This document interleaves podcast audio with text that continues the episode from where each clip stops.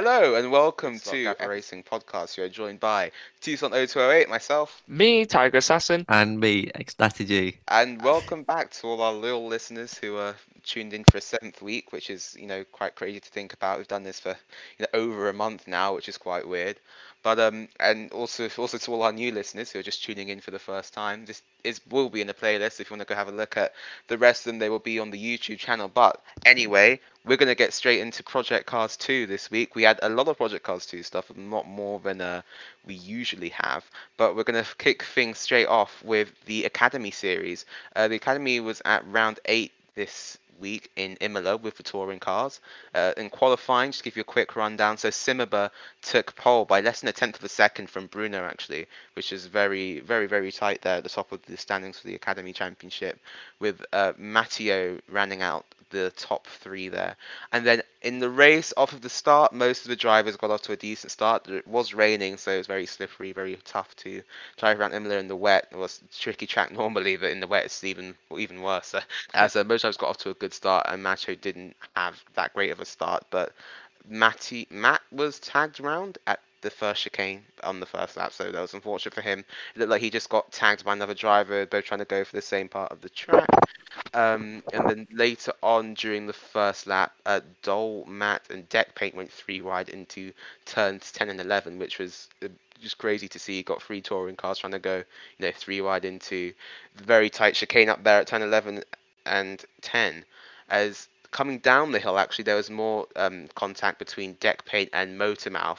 Motormouth outbroke himself and then went off the track. Tiger, did you think that move between those two was a bit too aggressive, too much wheel-to-wheel banging for your liking? No, I don't think so. There wasn't too much in terms of, like, huge collides. It was just, you know, slight little touches. But, yeah, as you said, there's quite a lot of those drivers. There was almost four wide at one point. At that section, so yeah, there wasn't much in terms of anything to really make a claim or anything in terms of like huge damage or a huge collision. It was just a lot of drivers go down into a corner, and obviously since there was quite a few of them in a big space, there was going to be a little bit of contact between them. But yeah, a few of them going wide as well, but no, nothing too serious there. So yeah, thanks for the insight. As about 2.5 minutes later on, Motormouth was able to get down the inside of Dolly Gura and get through and up into, I believe it was 6th position, I think it was. And then we had Goalie like completely just going down the inside of another car at the penultimate corner, just going like completely off the track. We saw a lot of that in the most recent race of the Project Cars 2 Academy, and I think it just shows that they need to...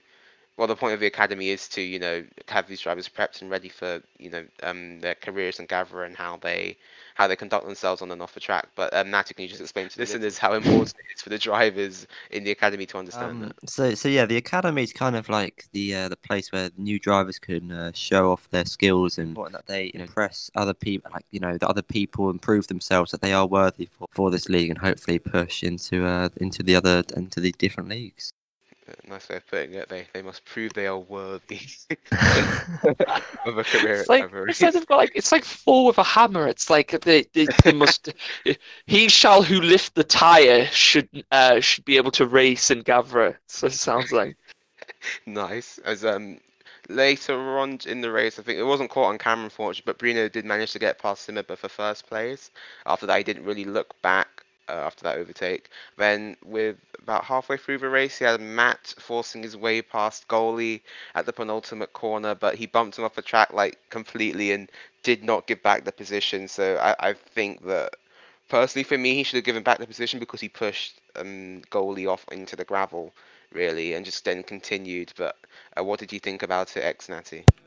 So yeah, from my point of view, it was quite a late move on the inside, and then obviously there was the contact made. But I think when those types of things happen, it's always good if drivers would to show, you know, a little bit of sportsmanship, and if they do make an unfair advantage or an unfair overtake, then it's right for them to give the position back. Yeah, definitely, and I think you had an opinion on it too, Tiger.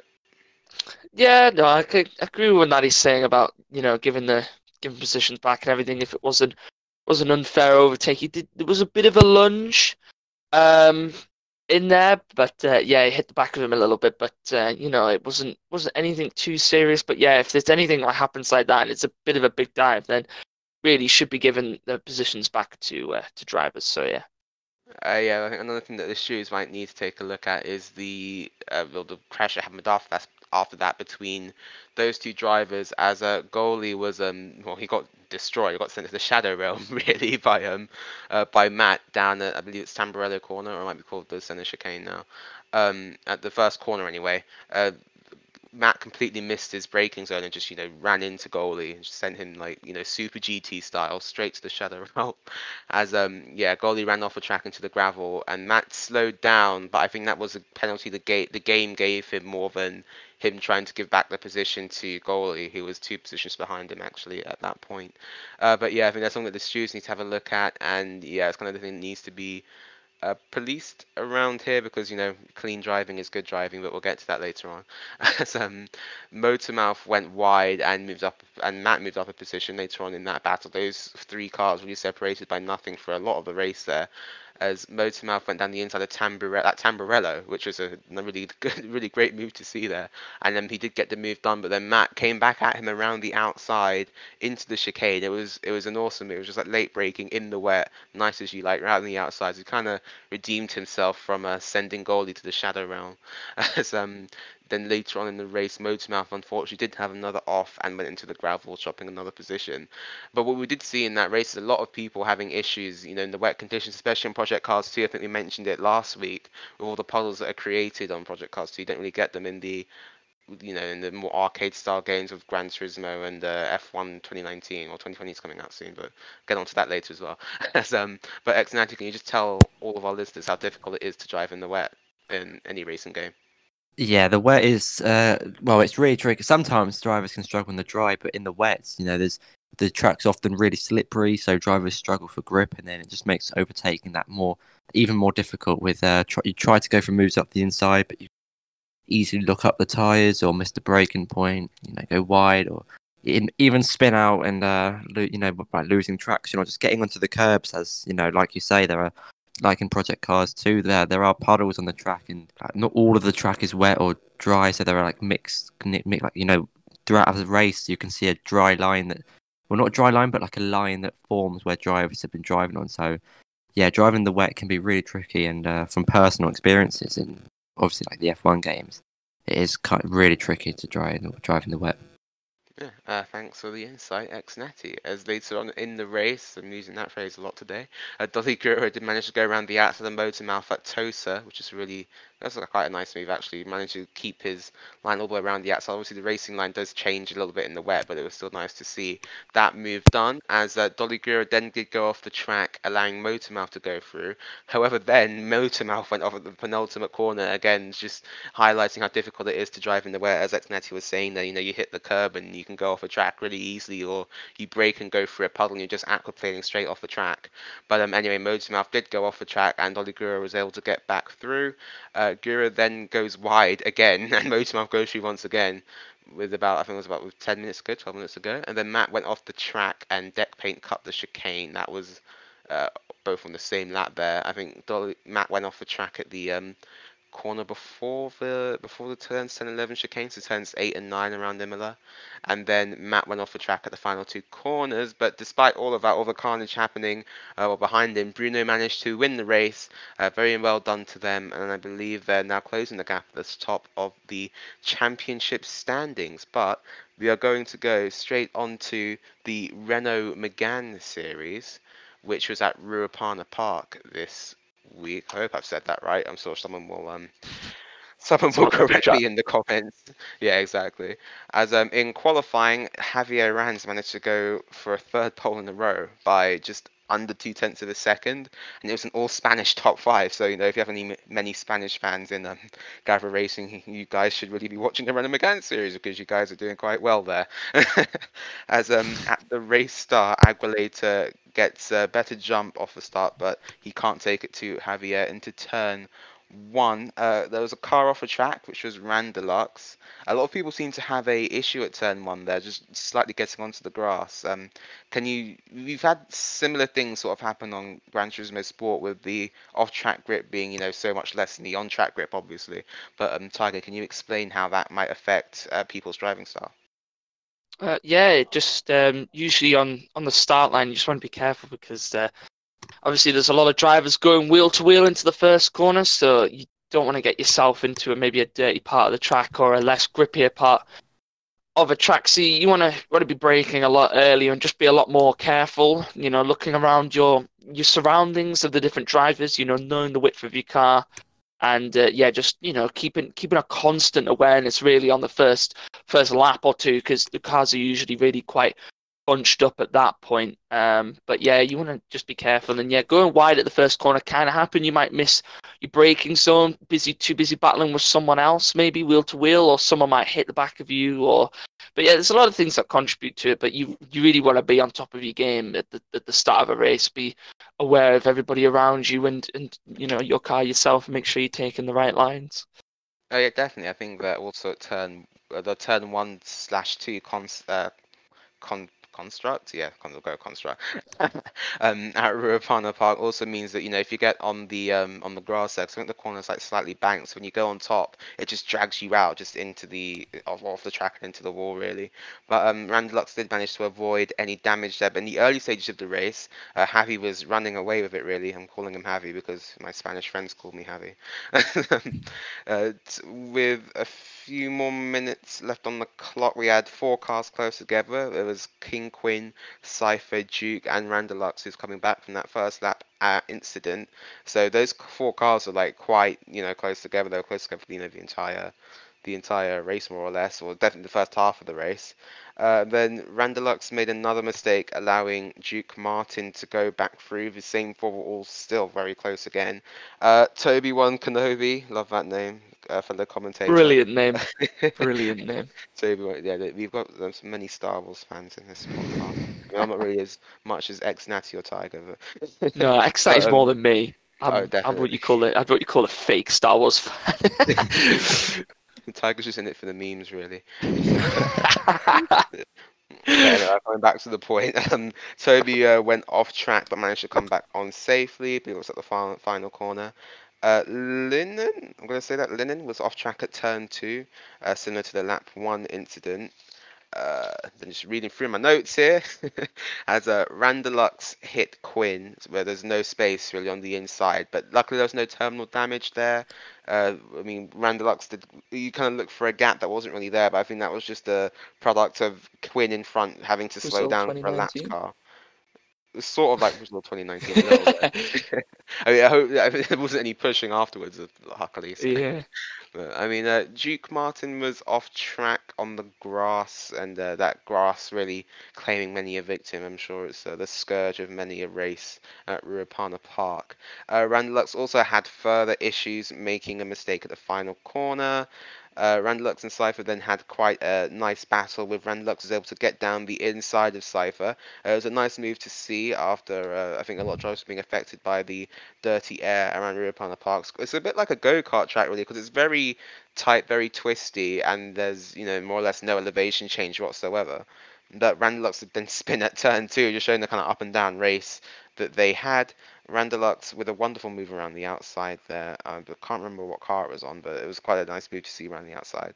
And then Randelux managed to make a move on his teammate towards the end of the race. He did actually get driver of the day, just showing, you know, again, the up and down nature of his race, with Quinn, with a few more minutes to go, off track, allowing Cypher and Duke for, I believe, Quinn. Yeah, Quinn went off at the same turn 2 area where Randelux had his first incident on the first lap. Sorry if you're getting bored of listening to my voice. There was a battle with Cypher as Cypher went defensive, but Duke broke later and was able to go around the... It was able to defend the inside, so it was nice defending from them. As a battle for second between teammates at the end of, near the end of the race, it was being affected by traffic a lot really, because they were about 3 seconds apart. Then I think Jukebox, who was in the commentary box, he did an excellent job, by the way. Excellent. You see what I did there? Excellent job, Jukebox, as always. Yeah, as always, he's a top commentator. As he looked away from the battle for about, you know, 2 seconds, and then he came back, and the gap had gone from 3 seconds to, you know, less than a second. It's like, well, what's happened here? But it was just the, you know, how the traffic ebbs and flows. As Javi made it 3 for 3 then, in a dominant display at Ruapuna Park, and it wasn't the only dominant display that he had this week, because we're gonna go straight to Le Mans for the Ferrari Tongue Twister Championship, as we like to call it here. That's the name. The Ferrari 333 SP Championship. So it's our good mate once again, Javier Ranz, who's on pole by 1.5 seconds from Alachamps and Faster, rounding out the top three. And then there was a clean start with more or less no incidents. Javier started to run away with things. He's already 1.4 seconds by the time they got to the Mulsanne straight, and apart from that, didn't really see him again. Did not see him again during that race, as ESR Chef made the move down the inside into the first chicane on the first lap. We had a lot of slipstreaming there. Obviously, the Mulsanne straight is now broken up by those two chicanes, which is providing the majority of the overtaking opportunities, as well as the run down in towards Indianapolis corner. I mean, the 24-hour race is going on right now at time of recording, so I mean, if you know all the corner names, so correct me down in the description. Marco went down the inside of ESR Chef as well, and Faster with a wonderful double overtake into the second chicane, which is really nice to see. I mean, we had that shackles from the GT Sport Championship, many of the similar moves being made at the similar places, as Marco went off the track at Indianapolis, managed to come back on safely. Red 15 GRT, I think it is, then hit the back of Manic going into Indianapolis. Looks like there's just a little bit of a miscommunication there between the drivers. It's a really easy thing to do, to be honest. You just, you know, brake a little bit later from the car in front of you, then there's nowhere you can go. As ID4 was in the barrier at the final chicane, just like he got a ton of oversteer, and it just, the car just snapped on him. Not much he could really do about it. Red 15 then was off the, Red 15 off at the end of a Mulsanne straight, which allowed Manic and Aguilera to free. He went off into the gravel on the exit of that corner. I'm not too sure what its name is, and so someone will tell me. As Dr. Fiend managed to get around the outside of Red 15 on the run down to Indianapolis. The drivers seem to like Indianapolis corner for an overtake. I don't really like it for that reason in GT Sport. I find it really hard to take that corner normally, really. As the cars were close together throughout. However, some people seem to be affected by the dirty air once again, especially through the Porsche curves. If you ran on board with another car, you could just hear how much they were, you know, lifting off behind another car compared to the car in front. As Dr. Fiend then had a little spin at Indianapolis, as many drivers were having issues with traction.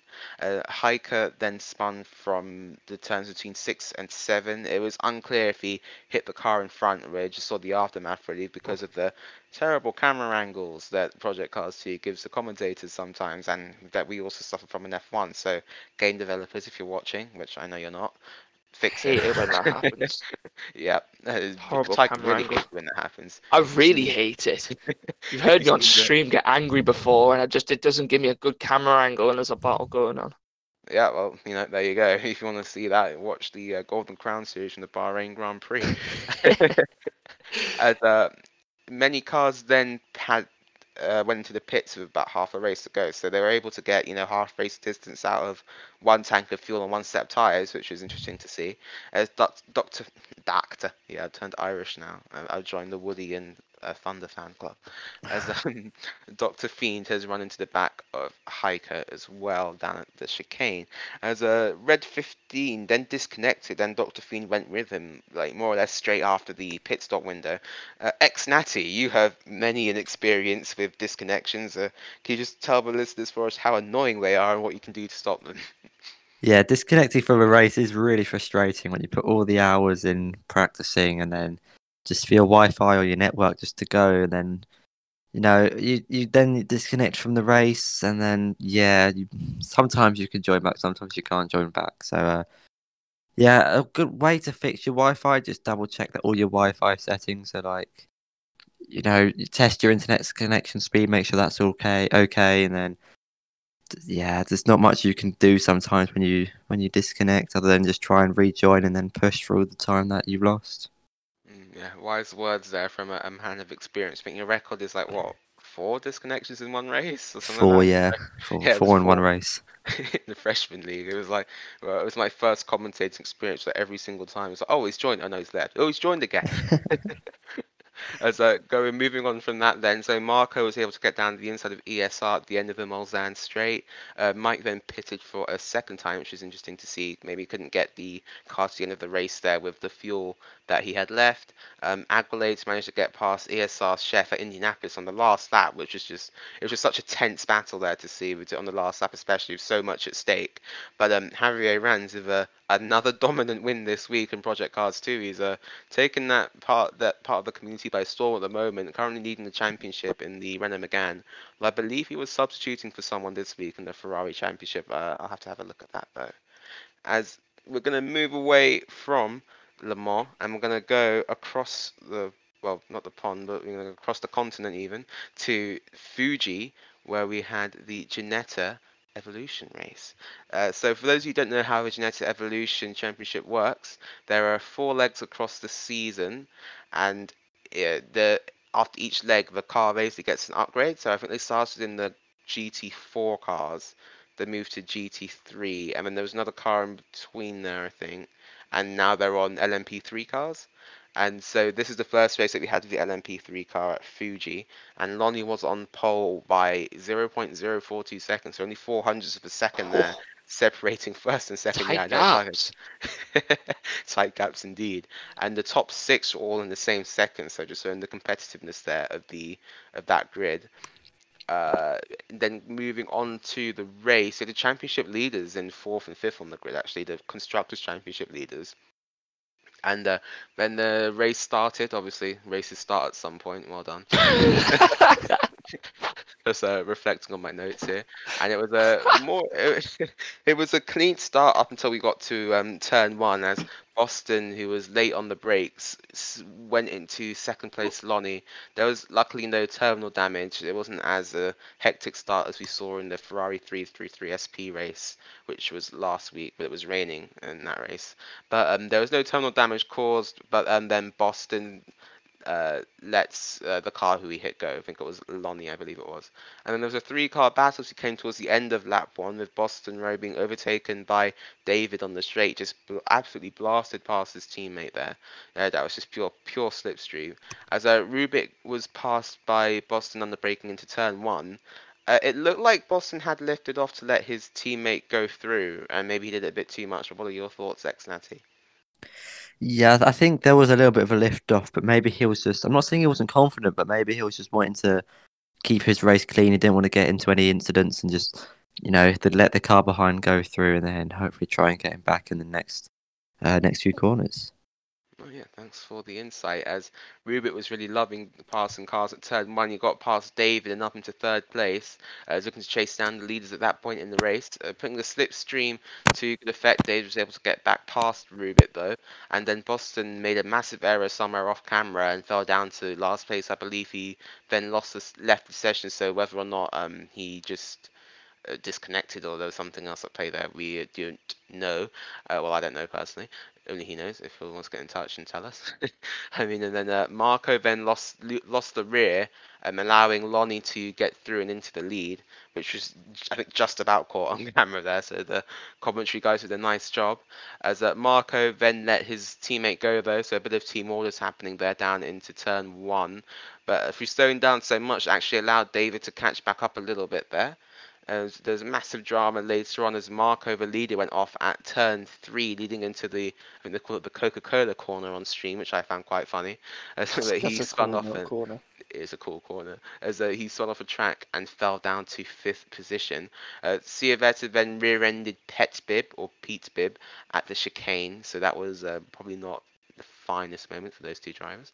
As David then in the pits with a problem. It looked like his left front even headlight had been taking quite a wallop there, where it was against the wall on another car, not too sure, but he came in and fell back down to 11th, which at that point in the race was last place.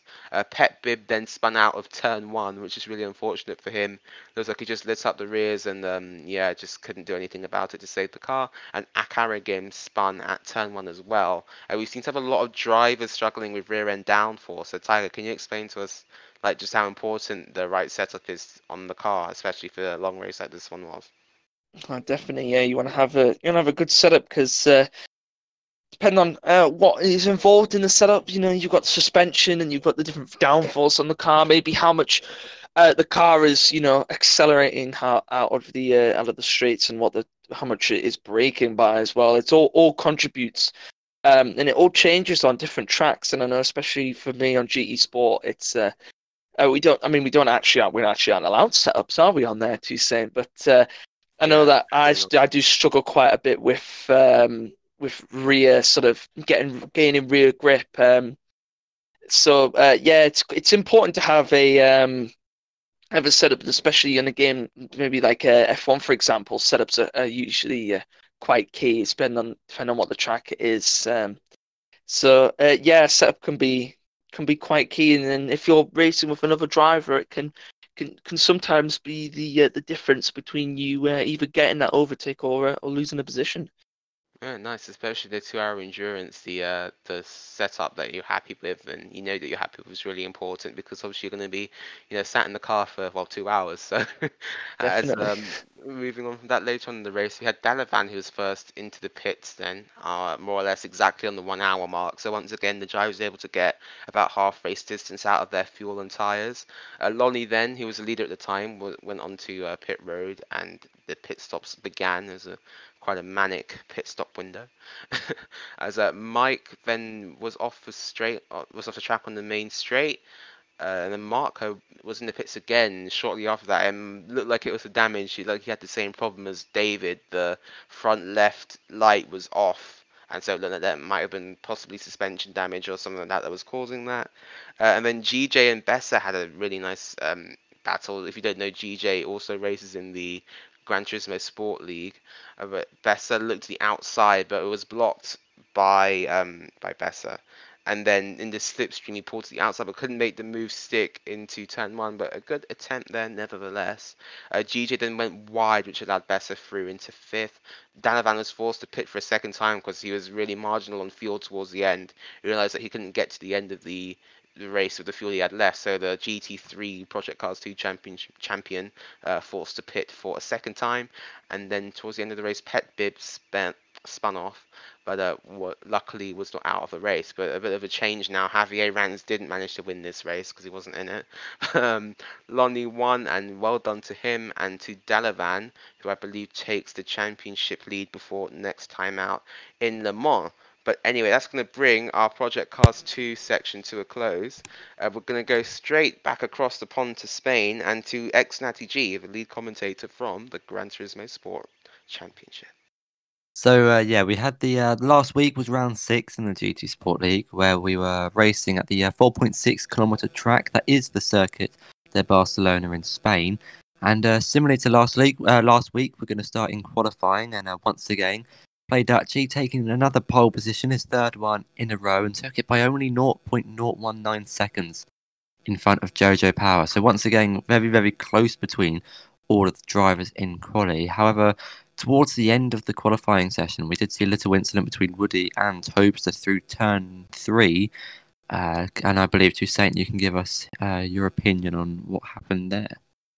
It looked like that Woody was just kind of sort of in the way of Tobster's lap a little bit. I think he was apologising for it after the race, but I think in qualifying he was just trying to do his own thing, best he could. But it didn't work out too well between him and Tobster, I don't think.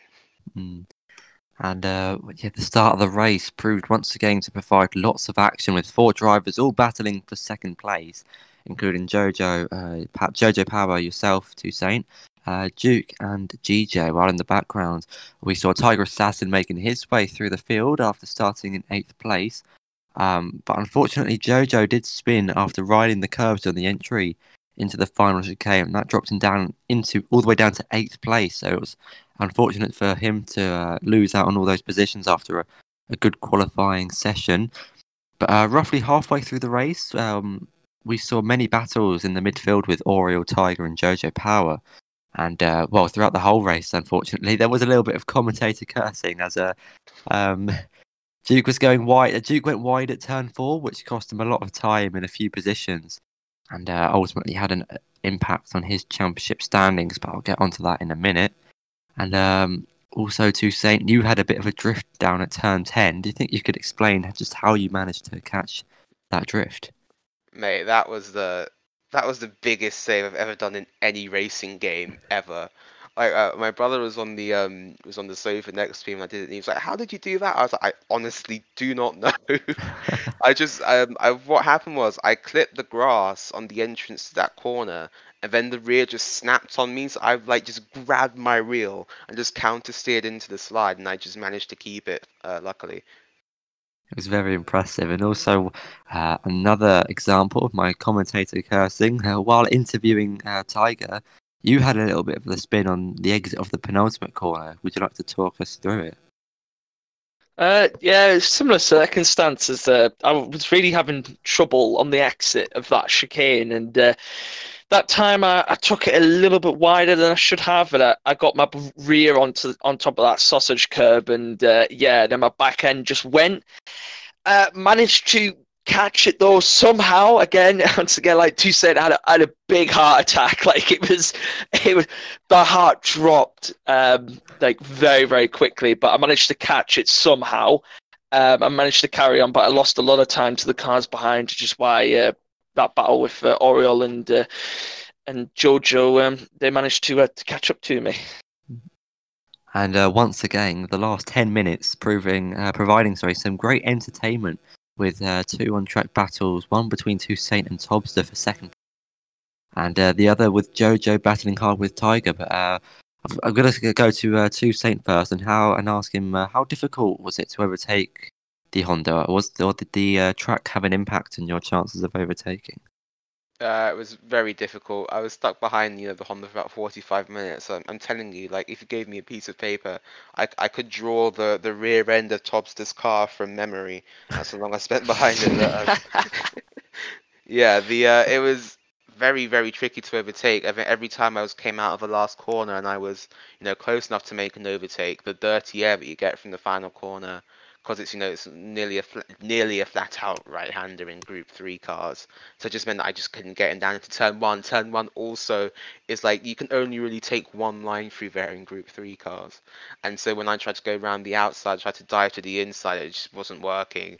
I just got like really frustrated, and it was quite a frustrating experience. But yeah, it was well defended by Tobster, so I don't expect him to just wave me through, obviously. But it's nice to battle with him once again after you did it in the F1 game before.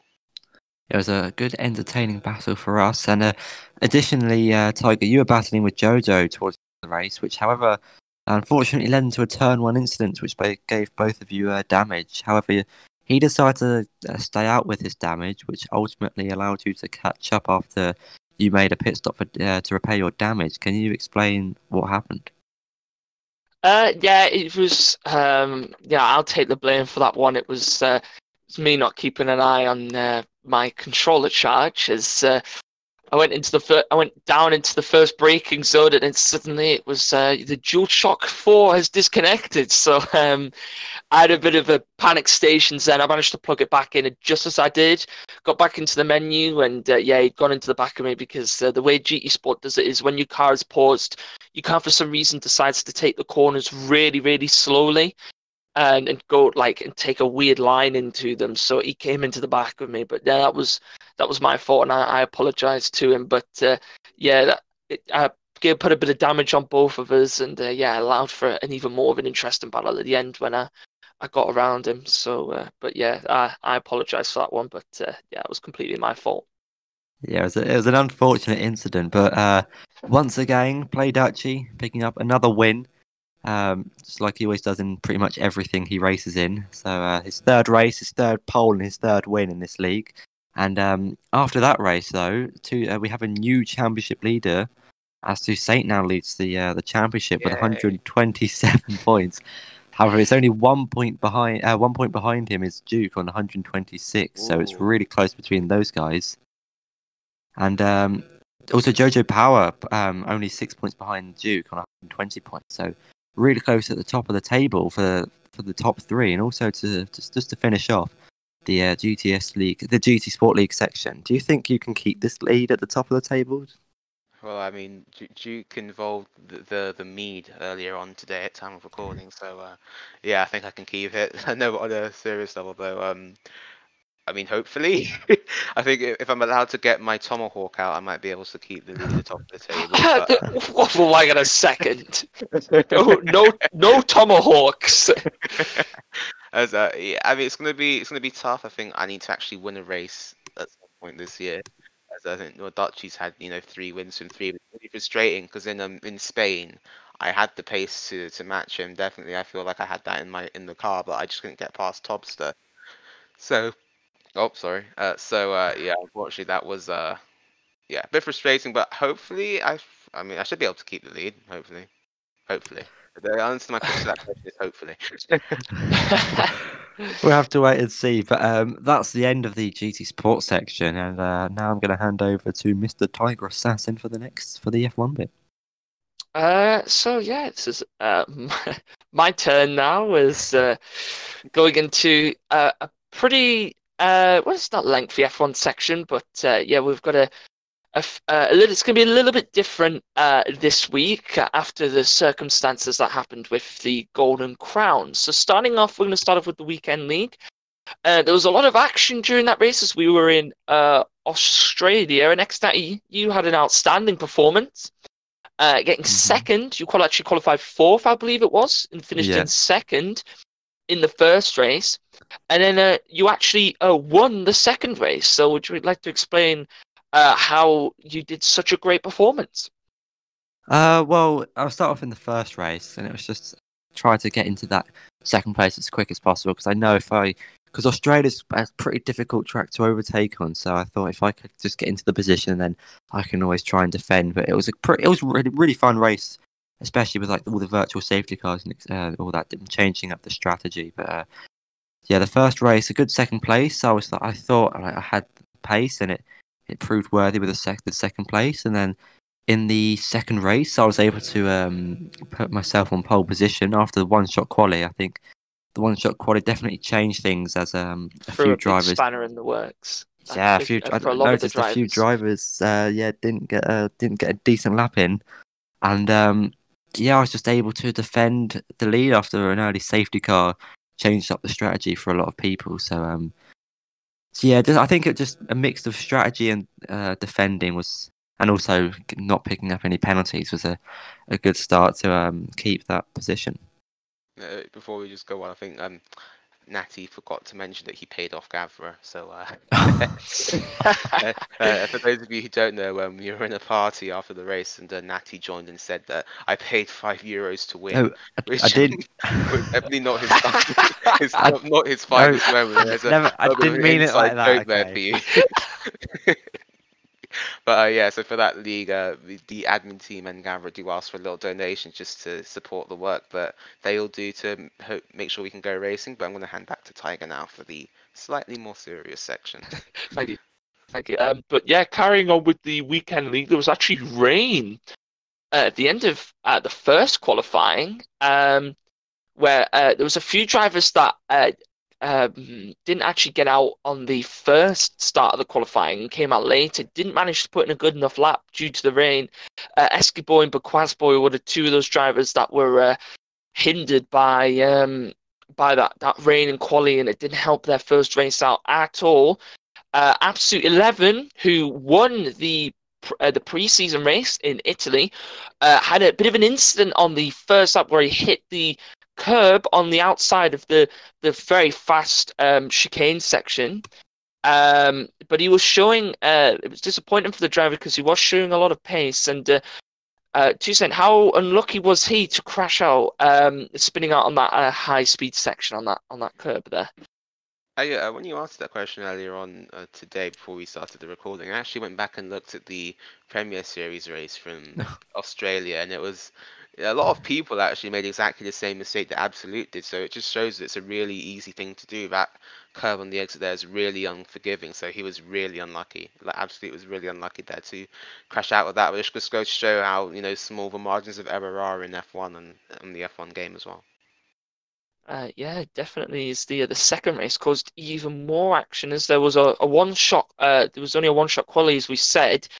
And Jutsi, who actually finished first in the race, in the first race, so well done to him, actually qualified last in for the second race. So that one-shot quali really not helping him out. But there was another crazy start to the second race, as there was after the first race, as the start actually brought out the safety cars. There was a collision on the one turns 1 and 2, and there was two cars that went wheel-to-wheel at turn 3.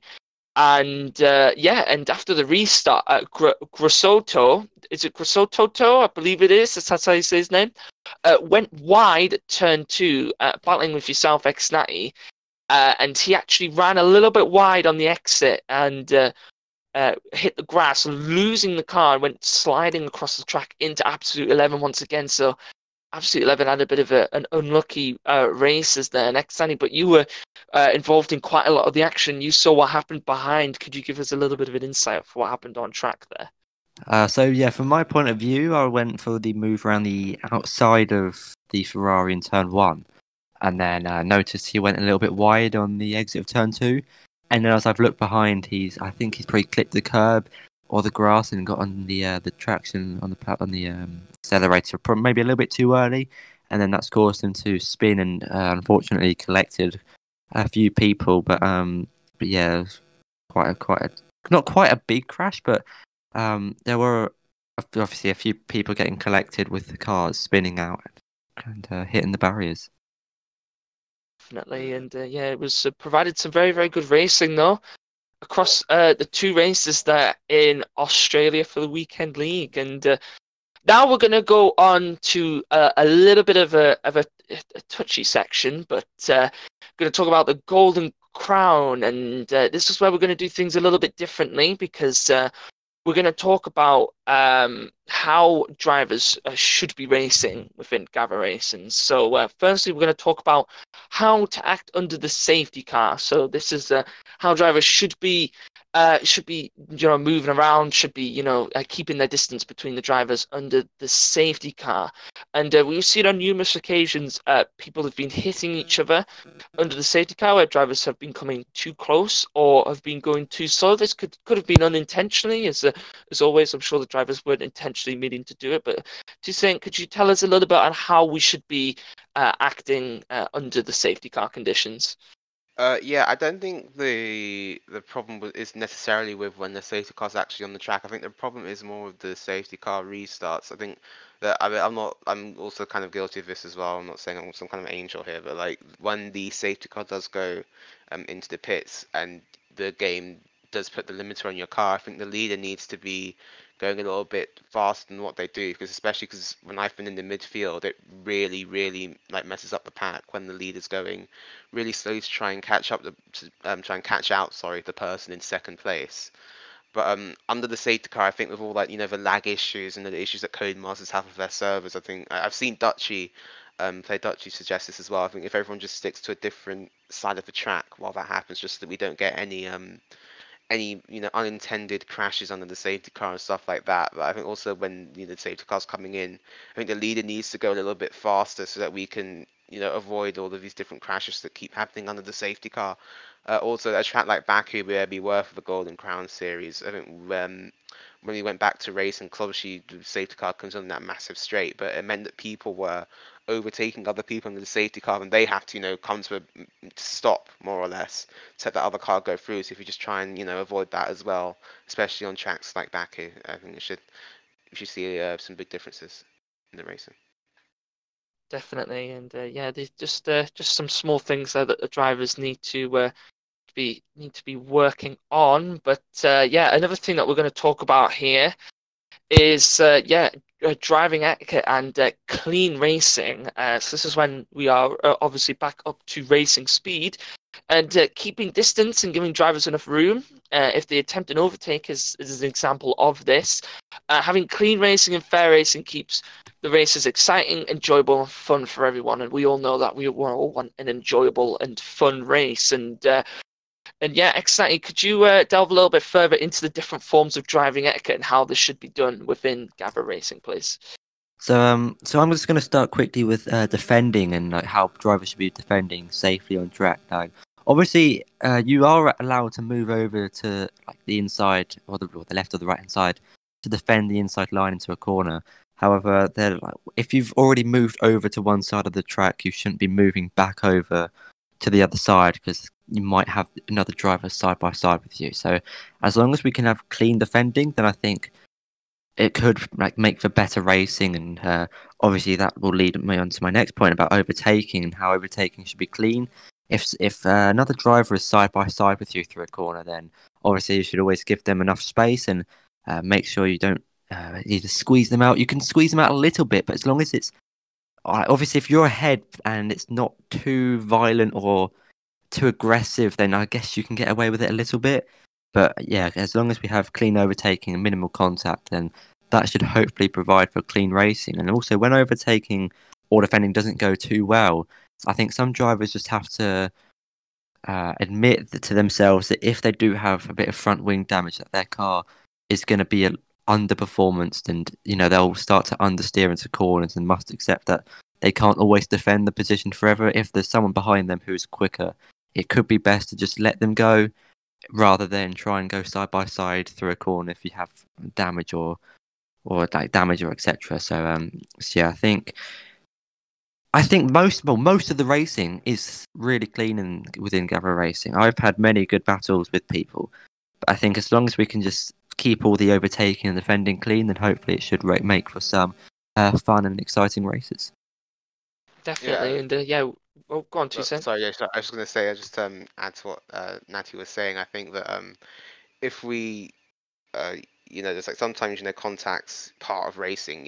Sometimes it's unavoidable, but I think it's those little contacts that are avoidable, which kind of brought out a lot of the bad in everyone in that race. It wasn't the best look for the league and stuff like that, but I'm sure it's just a blip, guys. We're gonna come back. We'll come back from it. We'll come back next week in Silverstone. I'm sure we'll be able to put on a really good show for the fans and everyone that we have watching the stream, because the Golden Crown Series has had like a massive audience for the first two races. Bigger than we usually get on any F1 stream, and yeah. So if we can just just try and just give a good show for them. You've got multiple different fan clubs. You've got the Holland Campions fan club appearing in there as well. So I think also we just try and just keep that in mind when we're racing. But I think the Tiger's going to talk about the penalties now for the next race. Yeah, definitely. Just to add a little bit to that is we have a lot of clean racing, Gavra, and I've seen a lot of amazing races this year.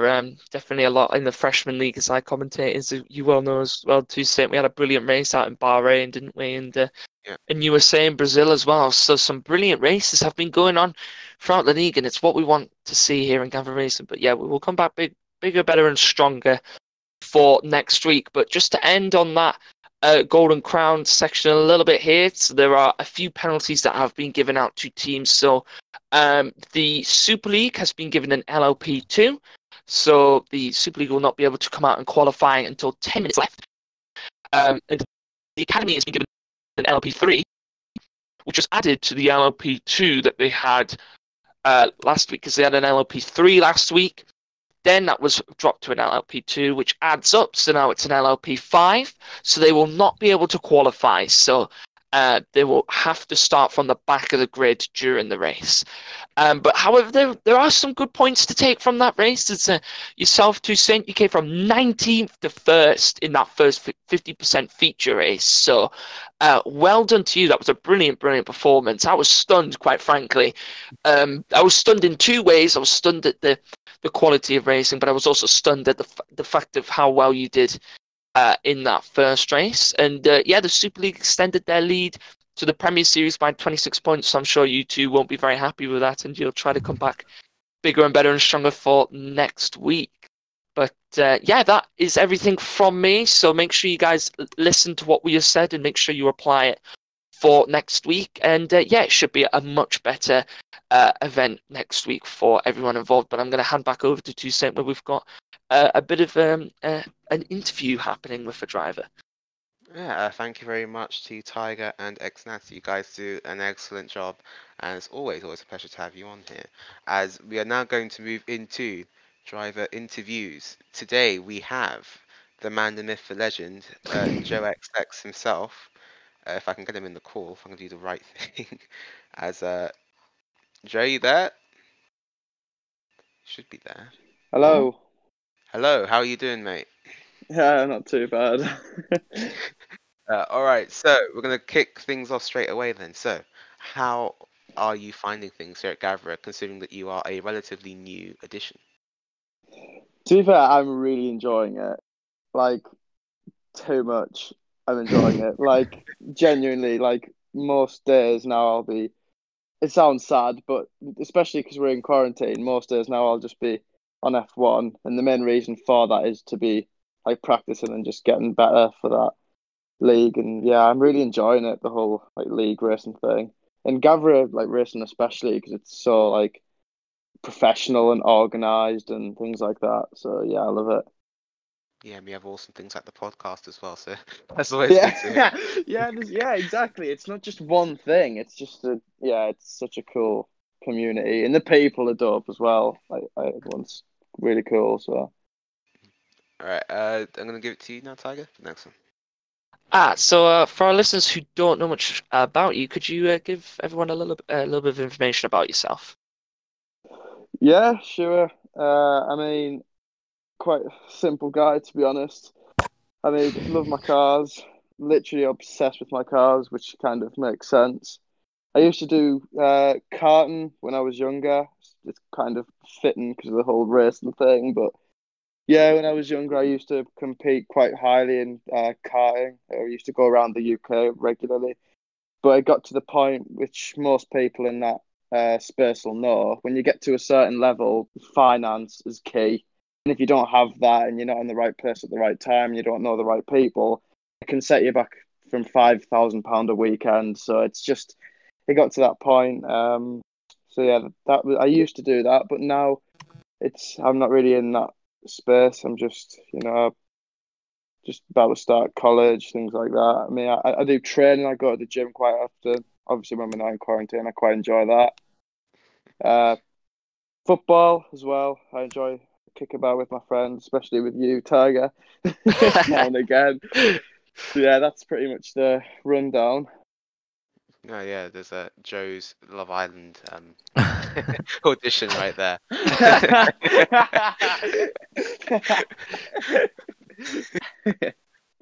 think Natty, you have the next one then. So this year you raced in the freshman series, and what was your personal highlight of the season?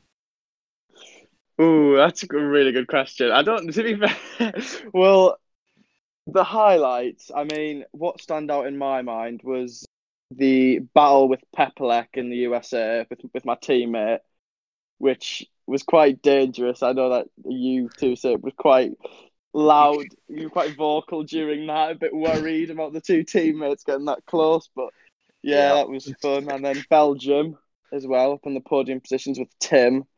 That was, although the highlight ended quite badly for me, which I'm sure you'll touch on later with the questions. I enjoyed that. But the number one will be a qualifying session, actually, in Dubai, in UAE, where I qualified second, which is, I think I was 0.02 of a second off the champion, funny enough. So I got to... Although quite a bad season, I got to show my pace towards the end of the season, so it would probably be a highlight, that qualifying session. Yeah, definitely that battle between you and Pepelec in the USA had me on the edge of my seat a little bit. So you heard it on commentary as well. But in the freshman league, you seem to be struggling a little bit with the traction and rear downforce of the car, which caused. Yeah. Quite a few spins. To say the least. I mean, to be fair, well, normally, because I used to just race F1 casually, obviously traction was on full. So when I joined the league and it was medium traction, it was quite a bit of a shift to my driving style. And obviously when you've got full traction, you can drive quite aggressively, especially with like overtakes on exits of corners especially. So yeah, that was my issue. I was just getting used to the assist restrictions in the league, but yeah, that was my issue. Yeah, okay. We've also done some stuff with setups as well. We are allowed setups in the F1 Championship, which is nice to know, nice to have. Yeah, I mean, to be fair, that's another room for improvement for me is understanding the setups in the game, like what each individual thing does. I mean, I've got quite a broad knowledge on it, but not the specifics. So, as I'm gonna pass the baton on to Tiger now. So you and your teammate Pepelec, as you said, have been done something as the qualifying king. Pepelec has. Has he been able to give you any tips with qualifying? And do you tend to maybe stay as teammates next season? Well, no. To be fair, me and Pepelec haven't really spoken much, which is quite disappointing actually, because I'm sure he's a pretty cool guy. I mean, I asked for him to do some replacement for me the other day, which he was more than up for. So it would be good to get some more communication, especially if he's going to be my teammate next season. But I mean, in qualifying, he's very fast, so I would like to get some pointers off him. But yeah, I would love to be teammates with him next season if he's down, I guess. I don't think he speaks a lot of English, so. Yeah, exactly. Okay, so he can teach me how to qualify, and I'll teach him English. Sorry. A good trade. Yeah. I think Xnati. In the final standings of the freshman league, you finished in 12th place. Were you hoping for a stronger season, or are you happy with your performance this year? Well, I mean, yeah, of course, I was wanting a bit stronger. A bit of a stronger finish. I mean, to be fair, when I joined Gavra in the Academy League, I mean, my debut race, I qualified pole, so I was very happy with that. But yeah, so I got all that confidence up in the Academy, moved up to the freshmen, and if people have been watching all the freshman races, which you should have been because they were all freaking amazing, I mean, it wasn't my season. I just kept spinning, because of the traction issues and the lack of understanding on the setups. But next season, all right, there's going to be a change. So we'll see. A new Joe for next season.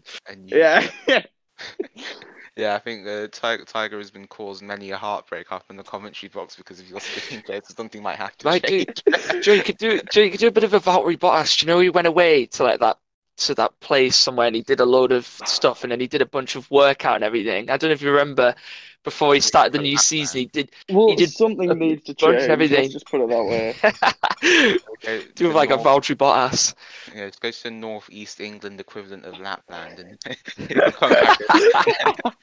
and be on pole in Australia. As thing. I know it's me for the next one now. I'm back. As a follow-up from that, I mean, we kind of touched on it already, but what can you do specifically in the off-season to improve and be better next year?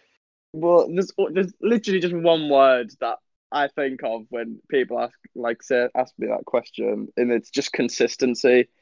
Because, I mean, that's my flaw. I don't think pace is the issue in that league. I mean, when I have been on the track, I have tended to be in the top five, and battling quite heavily in the top five. So yeah, it's just I just need to be consistent and maybe less aggressive driving style. I know I obviously had an incident with a Toro Rosso driver in USA just from a stupid mistake. So that needs to come down a notch, and then yeah. Yeah, okay. Yeah. Nice to know that. So here you go. One word: consistency. Man. Yeah. Little words, Joe. I'm going to give it to you now, Tiger, for the next one. Do you have any plans to either continue in the freshman league or next year, or you potentially move up to the Premier, even Super League in Gava Racing? To be honest, I'm not. Mate. To be fair, I'm not too sure. I mean, the freshman. I really like racing in the freshman league. I think the freshman league, not to be horrible, but I think it's the best viewers league.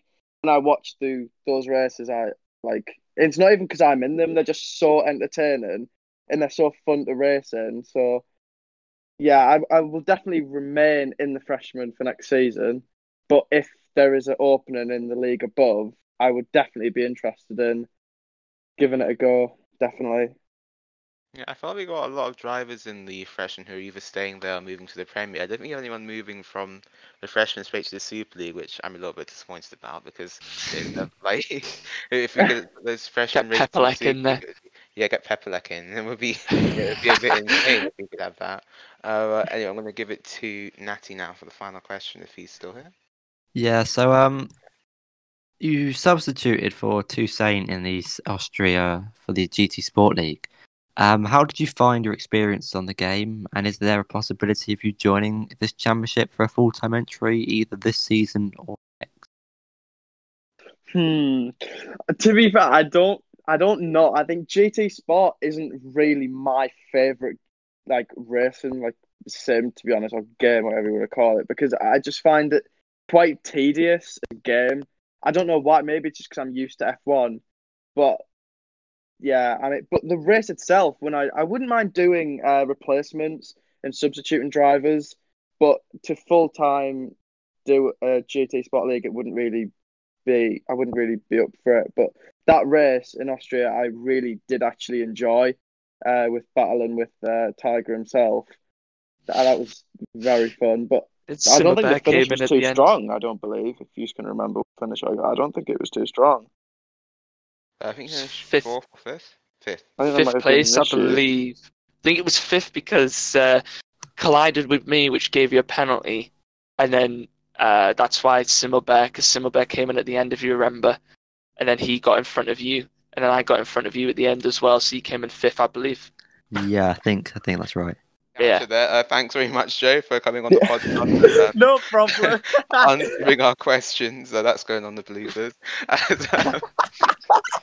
Sorry. No problem. If you would like to be involved in the podcast in the same way that Joe just was, you can let us know in the Discord, on the Gather Racing Instagram or Twitter. You can personal message me, Natty, or Tiger on Discord as well if you'd like to be involved. And thank you, Joe, for coming on. Yeah, no problem. All right, and we will see you, I'm sure, soon. We'll see you later. Goodbye. Right then, and so it's been gone for the last few weeks, but making its muchly anticipated return, it is the Q&A section. Thank you to everyone who sent in your questions this week. It was really nice to see, for a change, that we had so many people sending in questions at the last minute there. But we're going to start things right off with a question from... I believe it is, if I go into the right chat, it's from AB Techers, who asks, what drivers or league do you think will surprise everyone the most in the Golden Crown series? So I'm going to give this one to Tiger to start off with, and we'll go around. Well, I mean, it depends on how long ago did he ask that? Oh, we asked that question quite a while ago, so I'm assuming, Techers, you answered that question before the Golden Crown, but... it's interesting. I was hoping that the academy would come in and surprise everyone at the start, because I feel like it would have given everyone a much better reputation and a much better look on the academy league, and it would have shown what the academy drivers can do. And hopefully they can redeem themselves, and for the final two races they can really surprise everyone. But yeah, for me it probably would have been at the start.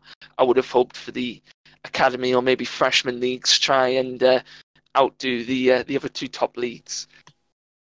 And Xnati? Well, obviously we're two races in to the league at the time of answering this question, so I mean, it'd be interesting to see, because obviously you'd think the expectation would be Super League come out on top. So I think anyone who beats an expectation is going to be rewarded for it. So I think I want to say that if the freshmen can jump the Premier, or the Premier can jump the Super League, then I think that's what I think would be a surprise result. Well, I'm going to be loyal to my league here and say the Premier Series. Hopefully we can take the fight to the. To the Super League. If you don't have snakes like Natty, he'd rather see the freshmen win. Unbelievable. As Yeah, I think hopefully we can take the fight to the Super League, but I think anything other than the Super League winning would be interesting and quite embarrassing for them. But in terms of a driver, somebody I've been really impressed with so far has actually been Antilopen. He's like really come on a turn of form recently and been you know, really good. You know, he's surprised me in the Monaco race as well. He was like really on the pace with the rest of the rest of us really, and it was good to see that. Nice to see that. And Piero asks, which league ex Natty G are you gonna race in? Because you've been in more than one league this season, which is a little bit against the rules, but you participated in the Super, Premier, and Freshman leagues this season. The only one you haven't gone in is the Academy, and that's because you've been here for 2 years. So now you have to make Natty, a choice. Which one are you going in for next season, Natty? So yeah, next season I'm thinking of staying in the Premier for another season, try and get a few good results on them, and then hopefully move up to the Super League in future seasons. As our most recent interviewee asks, Natty, what is your morning routine? Playing F1 2019. Well, it changes. It depends what you call the morning, because obviously after 12 o'clock is technically the morning, so it could be on. It's either GTA, F1, you know, subbing online, and then, you know, it depends when I wake up. But normally, after I do wake up, it would be, you know, it's either a shower in the morning, depends if I choose to have one in the morning or in the evening, you know, breakfast and all that. So you're pretty average morning routine, really. All right, and so there you have it, Joe. Hope you're happy with the answer that Natty just gave. As Woody asks, what are your best moments from Gava Racing? So I think how we'll do this is we'll do a race that you've all commentated on and a race that we've all been in. Does that work for you guys? Yeah, all right. Okay. Yeah. All right, cool. Yeah. So, Ty, do you want to go first? Tough. The best race that I've been in. Well, I mean probably the best race that I've been in was probably Austria, GT Sport, finishing on the podium after that intense battle. That's probably my favourite and best moment so far in terms of racing in Gavra. In terms of commentating, just one of the freshmen, just all of Gavra. I really enjoy just Gavra racing, and when I first joined, it was you know, it was quite an exciting but also really nervous moment commentating on that first Academy League race. And then I must have made a big impact because you know, Gavra said, "Do you want to do the freshman?" and then he asked me to come and do a lot of do a bunch of other stuff for him. So clearly, I've made quite a big impact. But yeah, I think joining Gavra racing probably was a very well, it is probably the very best moment for me. But yeah, the Bahrain freshman race as well was a very, very good one as well. So, you know, any of those. Yeah, Tiger there giving the diplomatic answer. I think I'll go next for this one. I think probably my best moment in Gavra, that it wasn't actually caught on camera or on stream, which I'm very disappointed about. It was in Hungary in the Super League race. I was deputising for Play Duchy. Managed to stick it on pole somehow, and then there's some weird stuff with the safety car, which meant that I lost the lead and I was in third place. I was trying to chase down ESSH in second, and I had fresher tyres, and like all the time I could see, you know, the gap coming down. It was like 2 laps left to go or something, and I managed to. Oh, it was such a nice move because he went to the inside to block into turn 1 at Hungary. But if you don't know, at Hungary, where the pit lane comes out, the track widens. So I was able to just duck into the slipstream, stay behind him. When the pit lane came out, I ducked to the inside and was able to just dive down the inside and up into second place, which, you know, secured a 1-2 for Toro Rosso in Hungary, which is, you know, quite nice to see. Me and Pierre are both doing well there for Toro Rosso, although hopefully I won't be deputising, I'll be racing him next year. But yeah, that's probably my best moment. The best race I've ever commentated on, I'd have to say Brazil for the Freshman League. That's one of my favourite races. Just like, there's an all-time of anything. Great. Just like constant battles, and then at the end, you know, the massive crash, but the incident between the two the championship rivals, you could not the top 10 moments meme there. Yeah, exactly. With a top 10 moments meme, you could not ask for more spice in a race. As I'm gonna give it to X-Natty G now. So I'm gonna start with my favorite commentator, the race, my favorite race I've commentated on, and I'm gonna I'm torn between two, but I'm going to go with the Austrian GT Sport race at the Red Bull Ring. There was constant battling and it went from start to finish. We had a few incidents, which is obviously what some spectators like to watch. But you know, as you heard from Joe, the last minute in the race was just, I couldn't even get my words out towards the end. That's how much overtaking was happening. You sounded like an auctioneer, didn't you, at that point at the end of the race? And I'd say my favourite race that I've raced in, I've got two that come to mind. The first one being the Austrian Grand Prix, obviously. Where he won, of course. Where I got my first race win as a freshman. That was a good moment. But I'd say something equally as fun was probably my first season with Gaffer Racing. It was in Brazil, and it started as a dry race. I think I qualified about 5th or 4th, and then it started dry, and then it started raining, and I think I timed my strategy to perfection and actually gained about 2 or 3 positions just from staying out on dry tyres and pitting for the intermediates. And then it became a period where it was like a torn between intermediates and wets. And then staying out on the intermediates really gave me an advantage. And then battling for the final podium position with Damien, and I lost out by 0.07 seconds at the race. So it was really fun to battle for maybe 15 laps constantly with someone. So I'd say that was probably my best race. All right, there you go. There you have it, Woody. Hope you're happy with the answers that we just gave. As Napula, actually, we've kind of covered Napula's question there, but he asks, "What's the best Gaffer Racing race ever?" So you also covered that one. So hope you both are happy with that. I also have a question for you, Napula. When you're coming back, mate, we need you back in the F1 stuff. Bro. I have to see more of your ridiculous strategy calls. Because they're just insane. Guy stayed out for about 20 laps on the mediums in France. I was like, what? Jesus. As Dan Schneider, Mr. Send It himself, Monaco 100% race, asks, what do you guys think about Gran Turismo 7? Well, we were all in a party together when the trailer came out, weren't we? For the PS5 thing. Can I form a pretty quick opinion? Yeah. It looks the same as GT Sport. Yeah, I mean, that's what we all came down to. Pretty much it.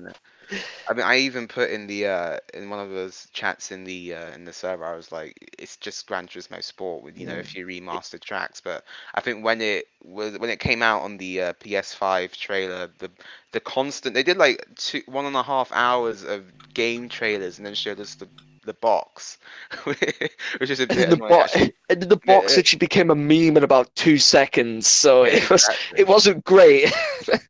Yeah, but I was quite disappointed with Gran Turismo 7. I wasn't expecting a major overhaul. I think I was expecting a bit more than just remastered tracks from Gran Turismo 5 and a couple new cars. But what about you, Natty? What did you think of the Gran Turismo 7? What are your first impressions? Yeah, pretty much. Well, obviously it's hyped for a new game. It's kind of like the hype for a new F1 game. You wonder what they're going to add to the addition of their current game. But I reckon I think it's going to be similar to GT Sport. But nevertheless, I'm still excited to see what new features they might have added. I mean, we could be getting ahead of ourselves here. That could have been just the trailer, and then there could be a bunch of new stuff that they didn't show us, but. But why would they show us some stuff that literally looked the exact same as GT Sport? Like the cars we'd seen before in GT Sport. The thing that we've seen change, obviously, you said Toussaint, there's some tracks coming back from the old GT Sport games, but also there was a bit of a menu change in there as well. And that's the only two things we could see that were, that's the only two things I could see that had changed. But apart from that, but we'll have to see what happens when they start releasing more stuff. But from the trailer, it just looked like GT Sport, to be honest. Yeah, as a final question from AB Techers here asks, how many front wings does Joe go through in a season? So I think we should have kept him in from the last. We should have asked him that question. So how many? Probably on average, probably on average, probably about one a race. But there's been one race where he's had 2, or maybe these ones where he's had 3, and then a race where he's had none. But if you put it in an average, probably about one a race, maybe 1 or 2 a race. I don't know about you, but I've seen the Mercedes mechanics constructing new front wings out of the broken ones. As we said Toussaint in the Monaco race, where there was people running out of tyres selection, so we said that they formed old tyres together to make new ones. They just send the mechanics out on the track to pick up the discarded rubber from the street. As Matt from Wii Sports, unfortunately, ex-Natties refused to answer your question about toenails, but that made it sound way worse than it actually is.